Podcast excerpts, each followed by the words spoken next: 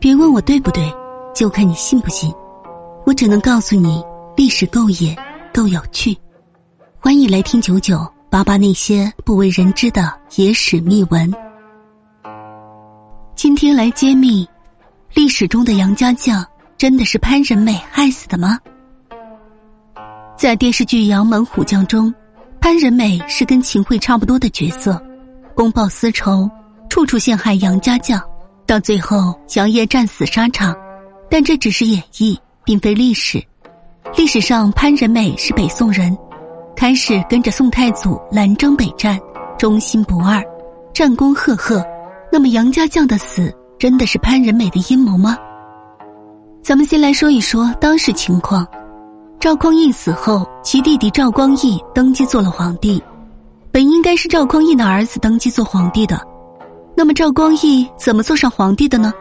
赵光义意识到，如想永保宋晋平安，就必须收复燕山，控制长城，以此为屏障来对抗辽人的铁骑。于是发兵攻辽。宋朝第一大将曹彬，统帅北宋十万精锐，作为东路军直扑北京，试图将辽人赶出关外，夺下长城险关。没想到的是，十万精兵。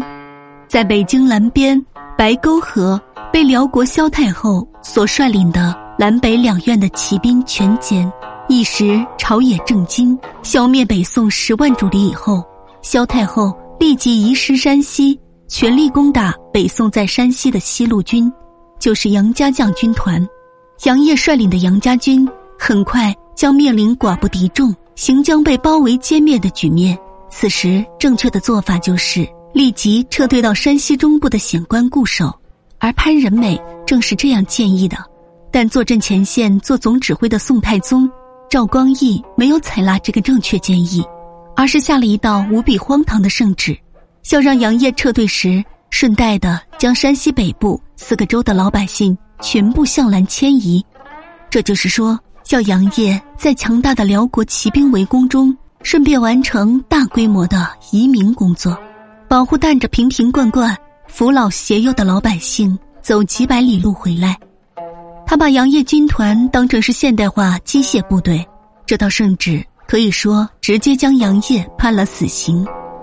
其实赵光义他玩的就是借刀杀人。自北宋第一大将曹彬在白河沟全军覆没之后，赵光义已经没有收复燕京的半点幻想。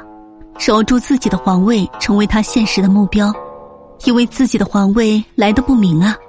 以前的太子，自己的侄子还在身边呢。杨业率领的杨家军团是从北汉投降过来的，完全没有信任可言。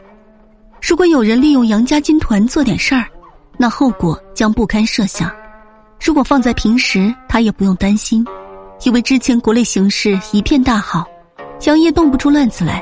但现在形势急转而下，主力殆尽，朝野攘攘，皇位岌岌可危。此时的杨家军团已经是赵光义身边的一颗定时炸弹。这道圣旨看似弱智，其实是何其的精明歹毒。